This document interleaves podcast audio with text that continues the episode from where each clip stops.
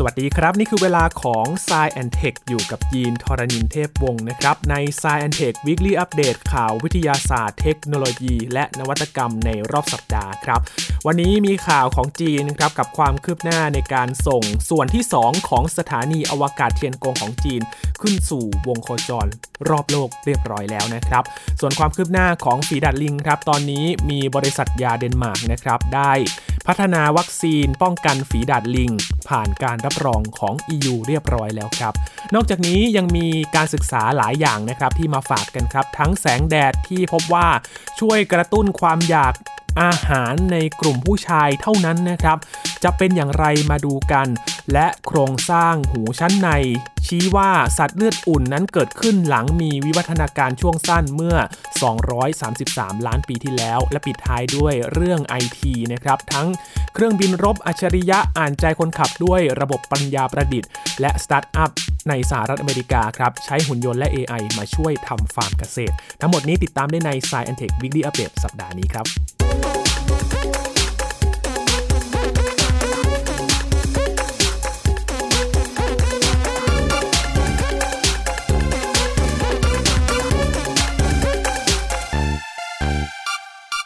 เริ่มกันที่ความคืบหน้าของจีนนะครับ พาไปดูการพัฒนา สถานีอวกาศนะครับ ซึ่งก่อนหน้านี้เราเห็นข่าวกันแล้วว่าจีนเขาสร้างสถานีอวกาศเป็นของตัวเองแล้ว ซึ่งเป็นสถานีอวกาศที่ชื่อว่าเทียนกงนะครับ ส่งชิ้นส่วนแรกไปสักพักพร้อมกับนักบินอวกาศของจีนก็ผัดเปลี่ยนสลับสับเปลี่ยนกันไปติดตั้งชิ้นส่วนอุปกรณ์ต่างๆ ตอนนี้ครับจีนเขาได้ส่งชิ้นส่วน ถือว่าเป็นชิ้นส่วนที่ 2 ของสถานีอวกาศเทียนกงเข้าไปประกอบกัน ขึ้นสู่วงโคจรรอบโลกได้สำเร็จแล้วนะครับ หลังจากที่ปฏิบัติภารกิจมาสักพักหนึ่งแล้วนะครับ ในการที่ส่งยานเซินโจ 12 13 ตอนนี้นะครับ แล้วก็ 14 ขึ้นไปประจำการอยู่ในขณะนี้ ตอนนี้ครับจีนเขาได้รายงานว่าสำนักข่าว CCTV นะครับ มีการถ่ายทอดสดกันด้วย ส่งโมดูล ส่วนที่2ครับที่ชื่อว่าเวินเทียน ซึ่งแปลว่าการเดินทางสู่สวรรค์นะครับ ขึ้นไปสู่ท้องฟ้าแล้วก็ไปประกอบกับชิ้นส่วนโมดูลแรก ที่ชื่อว่าเทียนเหอเรียบร้อยแล้วนะครับ และในช่วงตุลาคมปี 2565 ปลายปีนี้ ก็จะส่งชิ้นส่วนสุดท้ายครับ ที่จะไปประกอบกันเป็นสถานีอวกาศ อย่างสมบูรณ์ภายในปีนี้นี่แหละครับ ซึ่ง การส่งชิ้นส่วนนี้นะครับ ก็ส่งโดยจรวด Long March 5ปี บรรทุกชิ้นส่วนของสถานีอวกาศที่มีน้ำหนักกว่า 23 ตันด้วยการออกจากศูนย์อวกาศหวนจางบนเกาะไหหนานเมื่อเวลา 14 นาฬิกา 22 นาทีตามเวลาท้องถิ่นนะครับทำกลางความดีใจของเจ้าหน้าที่ที่ศูนย์อวกาศที่นั่น ก่อนหน้านี้นะครับเขาส่งชิ้นส่วนแรกที่ชื่อว่าเทียนเหอขึ้นไป ซึ่งส่วนแรกเนี่ย จะเป็นส่วนที่ให้นักบินอวกาศได้พักอยู่อาศัยกัน ขึ้นไปตั้งแต่เดือนเมษายนปี 2021 แล้วนะครับ ก็ถือว่าเป็นความสำเร็จแรกเลยของโครงการสร้างสถานีอวกาศของจีนที่สร้างขึ้นมาเองสำหรับโมดูลหวนเทียนเนี่ย เป็นส่วนที่จะใช้เป็นห้องทดลองสำหรับนักบินอวกาศนะครับ เช่นเดียวกับโมดูลที่ 3 ครับ ซึ่ง จะส่งไปในเดือนตุลาคมนี้ ก็จะเป็นห้องแลบเช่นเดียวกันที่ชื่อว่าเมืองเทียน คาดว่าจะส่งไปในช่วงตุลาคมนี้ไปประกอบกับส่วน2ส่วนแรกที่ตอนนี้อยู่ที่วงโคจรรอบโลกแล้ว ถ้าประกอบเสร็จสมบูรณ์เนี่ยก็จะเป็นรูปร่างลักษณะเป็นตัวทีนะครับ 3 มีขา 3 ขาประกอบกันเป็นตัวทีนั่นเองสำหรับสถานีอวกาศของจีนมีชื่อว่าเทียนกงนะครับ ซึ่งแปลว่า วังสวรรค์มีขนาดราวหนึ่งใน 5 ของสถานีอวกาศนานาชาติ หรือว่า ISS ซึ่งประจำการอยู่ในขณะนี้นะครับ แล้วก็มีนักบินอวกาศหมุนเวียนประจำการตอนนี้เนี่ยล่าสุดครั้งละ 3 คนด้วยกันที่เขาส่งกันไป ประจำการเพื่อที่จะไปทดสอบ อุปกรณ์ต่างๆ ที่อยู่ในสถานีอวกาศนานาชาตินะครับ โดยรัฐบาลจีนเขาก็ตั้งเป้าว่าสถานีอวกาศแห่งนี้เนี่ยจะเสร็จสมบูรณ์ให้เสร็จเลยภายในปีนี้ ซึ่งก็ถือว่าเป็นความภาคภูมิใจของชาวจีน แล้วก็เขาคาดหมายที่จะเสร็จในปีนี้ เพราะว่าเป็นการเฉลิมฉลองวาระครบรอบ 10 ปีที่ประธานาธิบดีสีจิ้นผิงขึ้นปกครองประเทศอีกด้วยนะครับ จากข่าวสถานีอวกาศของจีนนะครับ ล่าสุดก็มีข่าวจากฝั่งทางรัสเซียเหมือนกันครับที่ ประกาศอย่างเป็นทางการแล้วว่า จะมีการถอนตัวออกจากสถานีอวกาศนานาชาติ หรือ ISS ในอีก 2 ปีข้างหน้าหรือว่าปี 2024 นี้แล้วนะครับ หลังจากที่ก่อนหน้านี้ก็มีกระแสข่าวมาว่า เอสถานีอวกาศนานาชาติเนี่ยจะต้องยุติภารกิจความร่วมมือระหว่างรัสเซีย สหรัฐอเมริกา แล้วก็นานาชาติเมื่อไหร่กันนะครับ ตอนนี้ก็มีการประกาศชัดเจนแล้ว หลังจากที่ รัสเซียเนี่ยเขามีผู้อำนวยการของ Roscosmos คนใหม่นะครับ ซึ่งก็มาเปลี่ยนมือกัน เหตุการณ์นี้ก็เกิดขึ้นหลังจากที่เกิดสงครามในยูเครนนะครับ นี่ก็เป็นผลสืบเนื่องมาจากวิกฤตการนี้เหมือนกันก็เพิ่มความตึงเครียดให้กับความสัมพันธ์ระหว่างประเทศอย่างมากเลยนะครับ ซึ่ง หลังจากที่รัสเซียประกาศออกมาเนี่ยทางนาซาก็ระบุว่าก็ยังไม่ได้รับข้อความทางการนะครับในประเด็นนี้ออกมาก่อนที่ทางรัสเซียจะประกาศเหมือนกันนะครับ ซึ่งก็ติดตามต่อไปครับ หลังจากที่รัสเซียจะถอนตัวออกจาก ISS จะไปสร้างสถานีอวกาศของรัสเซียเองเช่นเดียวกันนะครับ หลังจากที่มีข่าวออกมาเปิดเผยแผนการออกมาแล้ว ส่วนสถานีอวกาศ นานาชาติ หรือ ISS จะเป็นอย่างไรก็ต้องติดตามกันไป เพราะว่าหลังจากที่มีการประกาศขยายเวลา การใช้งานของ ISS กันนะครับ จะต้องให้เอกชนมาร่วมมือหรือเปล่า หรือว่าจะไปทุ่มให้กับโครงการ Artemis ซึ่งเป็นสถานีอวกาศที่จะไปโคจรอยู่รอบดวงจันทร์นะครับ ก็เป็นความร่วมมือระหว่างสหรัฐอเมริกา และก็ทางยุโรปรวมถึงญี่ปุ่นเอง แคนาดานะครับมีนานาชาติไปร่วมกันด้วย ก็นี่คือความเคลื่อนไหวล่าสุดนะครับในวงการอวกาศระดับประเทศ ระดับนานาชาติเลยนะครับ ตอนนี้มีความเคลื่อนไหว ซึ่งก็ต้องติดตามกันเดือนต่อเดือนเลยนะครับ เพราะว่าสถานการณ์เนี่ยอะไรก็เกิดขึ้นได้ครับ หลังจากนี้เพราะว่าความตึงเครียดในภาคพื้นดินเนี่ยก็ร้อนแรงไม่แพ้กันครับ จากเรื่องของอวกาศนะครับมาดูเรื่อง ฝีดาดลิงกันบ้างครับหลังจากที่เมื่อสุดสัปดาห์ที่ผ่านมาทางองค์การอนามัยโลกเองนะครับ ก็ประกาศว่า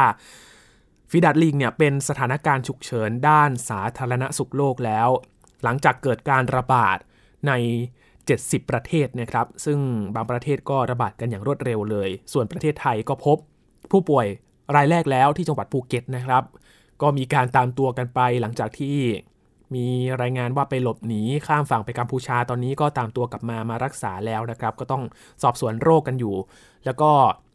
เฝ้าระวังกลุ่มเสี่ยงที่ไปสัมผัสเสี่ยงสูงนะครับ ตอนนี้ก็ยังไม่มีรายงานว่ามีผู้ใดเนี่ย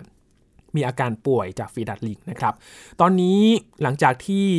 มีการระบาดฝีดาษลิงมาสักพักหนึ่งแล้วนะครับ แน่นอนว่าการรับมืออย่างหนึ่งก็คือการใช้วัคซีนนั่นเอง ล่าสุดครับบริษัทยาของเดนมาร์กนะครับบริษัทไบโอเทคโนโลยีที่ชื่อว่าบาวาเรียนนอร์ดิกเนี่ยเขาเปิดเผยเมื่อวันที่ 25 กรกฎาคมที่ผ่านมานี้ครับว่า คณะกรรมาธิการสหภาพยุโรป ได้อนุมัติวัคซีนที่ชื่อว่า i m v a n e x เป็นวัคซีนที่สามารถใช้ในเชิงพาณิชย์สำหรับการรักษาโรคฝีดาดลิงได้แล้วนะครับ หลังจากที่สำนักงานยาแห่งยุโรป หรือว่า EMA เนี่ยแนะนำให้ใช้วัคซีนนี้เมื่อสัปดาห์ที่แล้วครับ ซึ่งการประกาศให้ฝีดัดลิงขององค์การอนามัยโลก เป็นสถานการณ์ฉุกเฉินด้านสาธารณสุขโลกเนี่ยก็ถือว่าเป็นการยกระดับความตื่นตัวขั้นสูงสุดเลยนะครับ แต่ก็ไม่ได้หมายความว่าโรคนี้จะติดต่อง่ายเป็นพิเศษ หรือว่าอันตรายถึงชีวิตเป็นพิเศษนะครับ เพราะล่าสุดเนี่ยตัวเลขการติดเชื้อจากรายงานผู้เสียชีวิตที่ยังไม่ได้มีผู้เสียชีวิตที่เพิ่มขึ้นอย่างน่าตกใจ แต่ว่าอาการก็ต้องเฝ้าระวัง เพราะว่าเกิดจากการสัมผัส แล้วก็อาการเนี่ยก็เป็นค่อนข้างจะรุนแรง แล้วก็ระยะการรักษาโรคก็หลายวันเหมือนกัน เป็นเวลาเกือบเดือนเลยนะครับ ก็ต้องเฝ้าระวังเป็นพิเศษ หลังจากที่วัคซีนออกมาเนี่ยก็น่าจะเป็นความหวังในการป้องกันโรคเหมือนกันนะครับ ทางประธานฝ่ายบริหารของ Bavarian Nordic นะครับคุณ Paul Chaplin ครับเขาบอกว่าการมีวัคซีนที่ผ่านการรับรองแล้ว ก็จะช่วยให้ประเทศต่างๆ เพิ่มความพร้อม ในการต่อสู้กับโรคระบาดต่างๆ ได้ดีขึ้นครับ แต่ก็ต้องมีการลงทุนเหมือนกันนะครับ แล้วก็การวางแผนอย่างเป็นระบบในการที่จะเตรียมการด้านการกระจายวัคซีนนี้ครับ ปัจจุบันวัคซีนของบริษัทบาวาเรียน ถือว่าเป็นวัคซีนชนิดเดียวครับที่ผ่านการรับรองสำหรับใช้ป้องกันฝีดัดลิงในสหรัฐและก็แคนาดา ซึ่งที่ผ่านมาสหภาพยุโรปก็ได้ให้ใช้วัคซีนนี้สำหรับโรคฝีดาดทั่วไปเท่านั้นนะครับ แต่ทางบริษัทก็ได้จะส่งวัคซีนให้กับ ประเทศใน EU หลายประเทศแล้วที่เอาไปรักษาได้โดยไม่ติดฉลากนะครับ จริงๆเนี่ยวัคซีนตัวนี้เนี่ยเอาไปใช้รักษาฝีดาษทั่วไปก่อนนะครับ แต่ปรากฏว่าก็สามารถรักษาฝีดาษลิงได้ ก็เลยต้องมีการอนุมัติให้ใช้ด้วยนะครับ ซึ่งการอนุมัติครั้งนี้ก็มีผลสำหรับประเทศสมาชิก EU รวมทั้งไอซ์แลนด์ ลิกเทนสไตน์และก็นอร์เวย์ส่วนสหรัฐเนี่ยก็ถือว่าเป็นหนึ่งในผู้ร่วมลงทุนเลยนะครับ ในการพัฒนาวัคซีนอิมวานเน็กซ์ตลอด 2 ทศวรรษที่ผ่านมานี้ครับ นี่ก็คือความคืบหน้าล่าสุดก็ถือว่าเป็นความหวังเลยนะครับสำหรับการรักษาฝีดัดลิงในอนาคตอันใกล้นี้ครับ ต่อกันที่งานวิจัย หลาย ๆ งานวิจัยนะครับที่เรานำมาฝากกันเริ่มกันที่ประเทศอิสราเอลครับนักวิจัยที่มหาวิทยาลัยเทลอาวีฟครับเขาไปศึกษาเกี่ยวกับแสงแดดครับพบว่าแสงแดดเนี่ยช่วยกระตุ้นความอยากอาหารในกลุ่มผู้ชายเท่านั้นนะครับ แต่ว่ากระบวนการนี้เนี่ยไม่เกิดขึ้นกับผู้หญิง เพราะอะไรกันมาดูสาเหตุกันนะครับ ผลการศึกษาในวารสาร Nature Metabolism ครับระบุว่า คณะนักวิจัยเขาพบการสัมผัสแสงแดดในกลุ่มผู้ชายจะช่วยกระตุ้นโปรตีน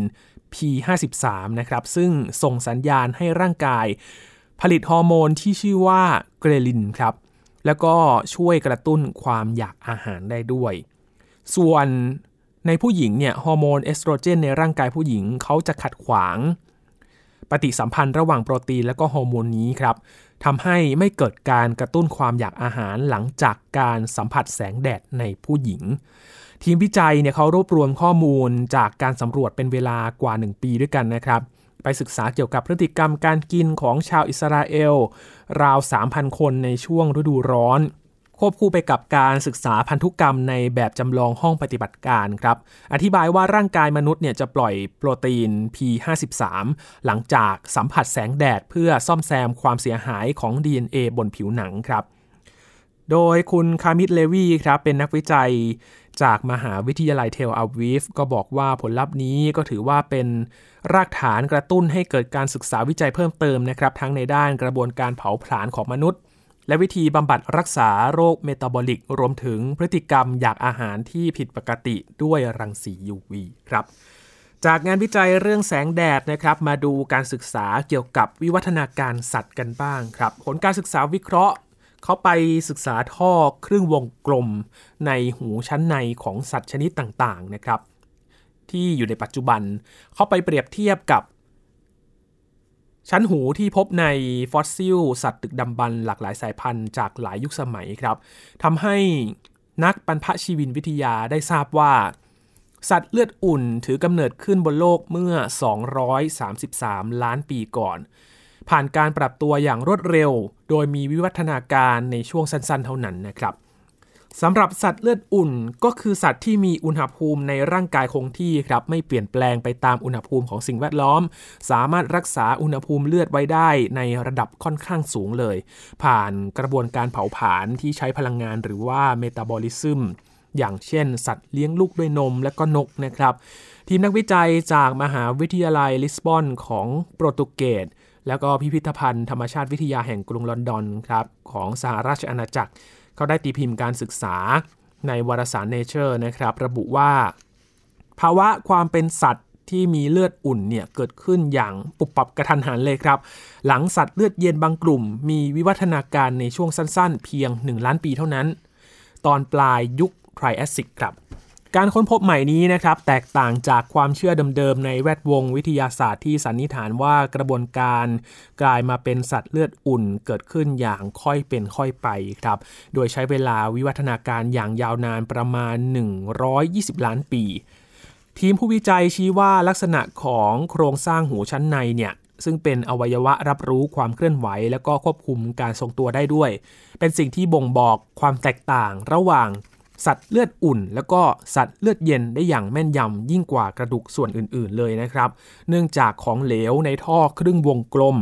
จะมีพฤติกรรมเปลี่ยนไปตามอุณหภูมิครับทำให้สัตว์เลือดอุ่นต้องมีวิวัฒนาการในแบบที่ทำให้อวัยวะนี้ เล็กกว่า บางกว่า แล้วก็รูปทรงกลมกว่าของสัตว์เลือดเย็นมากเลยแต่ใช่ว่าสัตว์เลือดเย็นอย่างปลา สัตว์เลื้อยคลาน แล้วก็สัตว์สะเทินน้ำสะเทินบกเนี่ย จะเกิดการปรับตัวมาเป็นสัตว์เลือดอุ่นทั้งหมดนะครับ เพราะว่าเงื่อนไขสำคัญเลยที่จำเป็นต่อวิวัฒนาการแบบนี้ ก็คือการมีแหล่งอาหารอุดมสมบูรณ์เพียงพอ เพื่อให้ร่างกายจะสามารถเผาผลาญใช้พลังงานรักษาอุณหภูมิภายในให้อบอุ่นได้ตลอดเวลา ซึ่งจะเป็นประโยชน์เมื่อขยายอาณาเขตเข้าไปอาศัยในพื้นที่อากาศหนาวเย็น แต่การปรับตัวในลักษณะนี้จะไม่มีความจำเป็นเลยครับ หากอยู่ในภาวะขาดแคลนอาหาร และอุณหภูมิของสิ่งแวดล้อมอบอุ่นอยู่แล้วซึ่งนกเนี่ยซึ่งเป็นทายาทของสัตว์เลื้อยคลานเลือดเย็น กลับมีวิวัฒนาการจนกลายมาเป็นสัตว์เลือดอุ่นนั้น กระบวนการปรับตัวเปลี่ยนแปลงระบบเผาผลาญของมันแตกต่าง และแยกต่างหากจากสัตว์เลี้ยงลูกด้วยนมนะครับ เนื่องจาก ของเหลว ในหูชั้นในของนกเนี่ยมีองค์ประกอบทางเคมี ไม่เหมือนกับสัตว์เลือดอุ่นชนิดอื่นๆครับจึงทำให้โครงสร้างท่อเครื่องวงกลม ไม่จำเป็นจะต้องเล็กกว่าบางกว่าสัตว์เลือดเย็นเสมอไปนะครับ นี่ก็คือการศึกษาล่าสุดครับที่เป็นตัวยืนยันนะครับสำหรับอวัยวะส่วนในของหูเนี่ย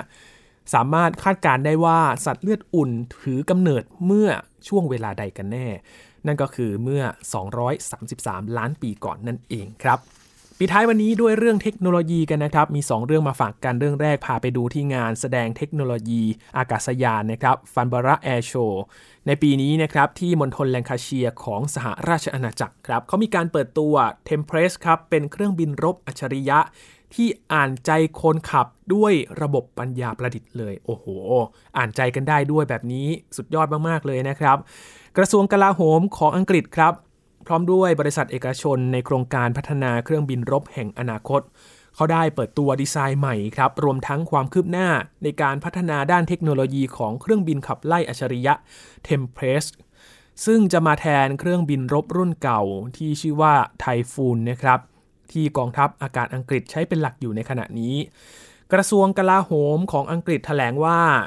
พร้อมนำเครื่องบินเทมเพลสรุ่นต้นแบบนี้ขึ้นบินสาธิตครับ และก็ทดสอบการทำงานของระบบควบคุมด้วยปัญญาประดิษฐ์หรือว่า AI ภายในปี 2027 นะครับ อีก 5 ปีข้างหน้า ระบบ AI ของเครื่องบินรบอัจฉริยะนี้ครับ จะช่วยวิเคราะห์ สถานการณ์ แล้วก็การตัดสินใจแทนนักบินได้ด้วยนะครับ ในกรณีที่นักบินเขาเกิดความเครียด มีการสับสนกับข้อมูลจำนวนมาก หรือว่านักบินหมดสติไป เพราะว่าเร่งความเร็วในระดับสูง จนเกิดแรงจีขัดขวางไม่ให้เลือดไปเลี้ยงสมองนะครับ ซึ่งเครื่องบินความเร็วสูงเนี่ยก็มีผลต่อสุขภาพเหมือนกันนะครับ ข้อมูลที่ใช้ในการตัดสินใจของ AI เนี่ยก็มาจากการตรวจจับที่เครื่องเนี่ย เขาใช้เซ็นเซอร์ในหมวกนิรภัยของนักบินนะครับ ซึ่งจะติดตามบันทึกข้อมูลทางชีวภาพที่เป็นประโยชน์ทางการแพทย์ครับ และข้อมูลทางจิตวิทยาด้วยที่จะเป็นสัญญาณประสาทในสมองอย่างต่อเนื่อง ยิ่งนักบินใช้ระบบ AI ทำการบินมากเที่ยวขึ้นเท่าไหร่ AI เขาก็จะยิ่งฉลาดขึ้นนะครับ มีฐานข้อมูลที่ช่วยตัดสินใจในสถานการณ์ฉุกเฉินได้ดีขึ้นด้วย นอกจากระบบอัจฉริยะแล้ว เครื่องบินลบ Tempest นี้นะครับ ที่เขาเปิดตัวดีไซน์แรกไปเมื่อปี 2018 ยังได้รับการปรับแต่งรูปลักษณ์ใหม่ด้วยครับ ปรับโฉมให้ดูเพลียวลมมากขึ้น หลังจากก่อนหน้านี้ครับดีไซน์แรกเนี่ยมีการวิจารณ์ออกมาว่าโอ้โห ออกมาเหมือนนกกระทุงตั้งท้องเลยนะครับ เพราะว่าด้านหน้าและก็ส่วนท้องของมันเนี่ยใหญ่และดูอุ้ยอ้ายเกินไป นอกจากนี้ยังมีการออกแบบโดรนผู้ช่วยออกมาด้วยครับ ให้ใช้งานเสริม โดยโดรนเนี่ยเขาก็จะบินประกบกับเครื่องบินเทมเพลสนะครับ ในขณะออกปฏิบัติการเพื่อที่จะช่วยเหลือในงานต่างๆ ที่เครื่องบินรบลำใหญ่ทำได้ไม่คล่องตัวนักครับ อย่างเช่นการปรับทิศทางขีปนาวุธที่จะยิงออกไปอย่างกะทันหันในระยะใกล้ใหม่ เพื่อให้การโจมตีมีความแม่นยำมากขึ้น คุณ John Stocker ครับ เป็นผู้อำนวยการด้านการพัฒนาธุรกิจของโครงการเครื่องบินรบ Tempest นี้ บอกว่าในอนาคตจะมีการออกแบบระบบควบคุมเครื่องบินขับไล่ ที่สามารถอัปเกรดซอฟต์แวร์ได้สม่ำเสมออย่างง่ายดายไม่ต่างจากการดาวน์โหลดแอปพลิเคชันต่างๆ ลงในโทรศัพท์สมาร์ทโฟนเลยครับส่งผลให้การพัฒนาเครื่องบินรบก็จะมุ่งไปในทิศทางใหม่ที่เน้นการปรับเปลี่ยนเฉพาะซอฟต์แวร์มากขึ้น สำหรับโครงการเครื่องบินรบ Tempest นี้นะครับมีบริษัทสัญชาติอังกฤษครับเป็นผู้ออกแบบและพัฒนาเจ้าหลักก็คือ BAE Systems นะครับนอกจากนี้ยังมีความร่วมมือกับบริษัทเอกชนในประเทศอื่นด้วย ทั้งภาคพื้นยุโรปแล้วก็ญี่ปุ่น โดยบริษัทมิ t ซูบิชิครับซึ่งกำลังพัฒนาเครื่องบินรบแห่งอนาคตเช่นเดียวกันนะครับที่ชื่อว่า FX Future Fighter อยู่เช่นกัน ก็ได้ให้ความร่วมมือในการพัฒนาและแบ่งปัน ความรู้ทางเทคนิคบางอย่างด้วยนะครับ ส่วนบริษัทลีโอนาโดของอิตาลีครับ ซึ่งมีฐานการผลิตอยู่ที่เมืองเอดินบะระของสหราชอาณาจักรเนี่ยก็มีส่วนร่วมในการพัฒนาเรดาร์รุ่นใหม่ด้วย ในขณะที่โรสลอยครับ บริษัทที่พัฒนาเครื่องยนต์ชั้นนำของโลก เขาก็มาดูแลการออกแบบเครื่องยนต์รุ่นใหม่ให้ด้วยนะครับ ซึ่งไม่เพียงต้องขับเคลื่อนอากาศยานได้อย่างทรงพลังเท่านั้น แต่จะต้องสามารถระบายความร้อน ที่มีความร้อนมหาศาลเลยนะครับ เกิดจากการทำงานของระบบอิเล็กทรอนิกส์ และก็สมองกลที่ซับซ้อนได้ดีด้วย เพราะฉะนั้นยิ่งเครื่องทำงานหนักความร้อนยิ่งมีนะครับ ก็จะต้องระบายความร้อนให้ดีด้วย เพื่อที่จะป้องกันการเสียหายของเครื่องยนต์ด้วยนะครับ ที่ผ่านมาครับ รัฐบาลอังกฤษเขาทุ่มงบประมาณไปถึง 2,000 ล้านปอนด์เลยนะครับ เพื่อพัฒนาเครื่องบินรบเทมเพสนี้ เขาคาดหวังว่าจะสามารถใช้เครื่องบินรบแห่งอนาคตนี้เนี่ยไปรับมือกับภัยคุกคามต่างๆ ที่จะเข้ามาในรูปแบบใหม่ ซึ่งอังกฤษอาจจะต้องเผชิญกับภัยดังกล่าวในช่วง ทศวรรษที่ 2040 เขาคาดการว่าอย่างนั้นนะครับ นอกจากจะเป็นการลงทุนเพื่อป้องกันประเทศแล้ว ทางรัฐบาลอังกฤษครับเขาก็หวังว่าเจ้าเทมเพลสเนี่ยจะช่วยสร้างรายได้กระตุ้นเศรษฐกิจ ผ่านการวางจำหน่ายในตลาดการค้าอาวุธระหว่างประเทศด้วย หลังจากที่หลายสิบปีก่อน โครงการพัฒนาเครื่องบินรบไทฟูนหรือว่าไต้ฝุ่นเนี่ยนะครับเคยทำกำไรได้นับหมื่นล้านปอนด์เลย แล้วก็สร้างงานภายในประเทศได้กว่า 20,000ตำแหน่งมาแล้วนะครับ ตอนนี้ถ้าดูสนามการค้าอาวุธเนี่ยจะไปในเชิงการพัฒนา อาวุธอัจฉริยะกันมากขึ้นนะครับ มีเทคโนโลยีที่ทันสมัยการโจมตีที่แม่นยำมากขึ้น ศักยภาพที่มีประสิทธิภาพที่สูงขึ้น บวกกับการใช้ AI เข้ามา กลายเป็นว่าตลาดอาวุธก็มีเทคโนโลยีมาเกี่ยวข้องเหมือนกันนะครับ ตอนนี้เห็นว่าเทคโนโลยีเนี่ยเข้าไปลุกล้ำในทุกพื้นที่จริง ๆ แล้วครับคุณผู้ฟังปิดท้ายวันนี้ครับ พาไปที่สหรัฐอเมริกากันครับ กับ AI ที่จะมาช่วยทำฟาร์มเกษตรครับ มีบริษัทสตาร์ทอัพแห่งหนึ่งนะครับที่นั่นเขานำเสนอการทำเกษตรกรรมรูปแบบใหม่ขึ้นมาครับที่ใช้หุ่นยนต์ และระบบ AI มาช่วยในการผลิตครับโดยใช้เทคโนโลยีเข้ามาช่วยควบคุมปัจจัยต่างๆ ในการปลูกพืชในเรือนกระจก ซึ่งเป็นการปลูกพืชแบบไร้ดิน ที่ช่วยประหยัดน้ำได้ถึง 90%เลยครับ และลดแรงงานคนในการทำการเกษตร แม้ว่าการเกษตรจะเป็นแหล่งสร้างอาหารของโลก แต่อาจทำให้เกิดผลกระทบกับสิ่งแวดล้อมได้ด้วยเช่นกันนะครับ เพราะต้องใช้ทรัพยากรหลายอย่างในการผลิต อย่างเช่น การใช้แหล่งน้ำจืดประมาณ 70%ของโลก เพื่อนำมาใช้ทำเกษตรกรรม ซึ่งขั้นตอนต่างๆที่เกิดขึ้นเนี่ยอาจเป็นส่วนสำคัญที่ทำให้เกิดภาวะโลกร้อนได้ บริษัทสตาร์ทอัพด้านเทคโนโลยีการเกษตรนี้ครับเลยเสนอแนวคิดขึ้นมาในการทำเกษตรกรรมแบบใหม่ครับที่เป็นมิตรกับสิ่งแวดล้อมมากขึ้น ด้วยการใช้เทคโนโลยีปัญญาประดิษฐ์หรือว่า AI มาช่วยควบคุมปัจจัยการผลิต และหุ่นยนต์อัตโนมัติ ที่มีชื่อว่า Grover และก็ Fuel ครับทำหน้าที่เป็นเกษตรกรอัจฉริยะที่สามารถปลูกทุกอย่างได้ในเรือนกระจก การทำเกษตรลักษณะนี้นะครับเป็นการปลูกพืชในร่มที่ไม่จำเป็นต้องอาศัยสภาพดินฟ้าอากาศหรือสารอาหาร เพราะมีระบบ AI มาคอยทำหน้าที่ควบคุมปัจจัยเหล่านี้ ให้อยู่ในปริมาณที่เหมาะสมภายในโรงเรือน และที่สำคัญครับยังเป็นการปลูกพืชแบบไม่ใช้ดินด้วยนะครับ เพราะว่าใช้ระบบการเพาะปลูกแบบไฮโดรโปนิกส์ทำให้ไม่จำเป็นต้องใช้น้ำจำนวนมากเหมือนการปลูกพืชลงดิน จึงช่วยประหยัดน้ำในการเพาะปลูกได้มากขึ้น นอกจากนี้ยังมีหุ่นยนต์ Grover และ Phil ที่ช่วยทำหน้าที่เป็นเกษตรกรช่วยดูแลฟาร์มครับ โดยเจ้า Grover เนี่ยเขามีแขนกล ที่จะช่วยขนย้ายกระถางปลูกผัก มีกล้องและเซ็นเซอร์ LiDAR นะครับ ที่ช่วยสแกนตรวจเช็คคุณภาพของผักที่ปลูกด้วย แขนกลของ Grover เนี่ยรับน้ำหนักได้มากถึง 450 กิโลกรัมด้วยกัน ส่วนหุ่นยนต์ Phil เนี่ยทำหน้าที่เป็นคนคอยตรวจเช็คความต้องการของพืชครับว่า มีระดับไนโตรเจนเท่าไหร่ ความเป็นกรดในน้ำเป็นอย่างไร ปริมาณน้ำเพียงพอหรือไม่ และสารอาหารในน้ำที่พืชผักต้องการเนี่ยมีเพียงพอหรือเปล่า ก็จะทำงานร่วมกับระบบ AI ครับ ช่วยวิเคราะห์ความต้องการต่างๆ ของพืช แม้ว่าการปลูกพืชในโรงเรือนจะมีระบบ AI และหุ่นยนต์ช่วยทำงานได้แล้วนะครับ แต่ก็ถือว่ายังไม่ได้ครบถ้วน 100%ครับ เพราะว่า จริงๆแล้วก็ต้องใช้อาศัยแรงงานคนอยู่ดีนะครับเพื่อช่วยในการควบคุมการปลูกพืชอยู่ โดยบริษัทเขาก็มีเป้าหมายที่จะขยายการผลิตให้ได้มากขึ้นนะครับเพื่อลดปริมาณการใช้ทรัพยากรและพลังงานให้น้อยลงด้วยนะครับ ก็ถือว่ามาช่วยอนุรักษ์สิ่งแวดล้อมนะครับ ลดการปล่อยมลพิษที่ใช้พลังงานสะอาดด้วยนะครับ มาช่วยควบคุมคุณภาพของพืชด้วยนะครับ เพราะว่าพอเราคำนวณ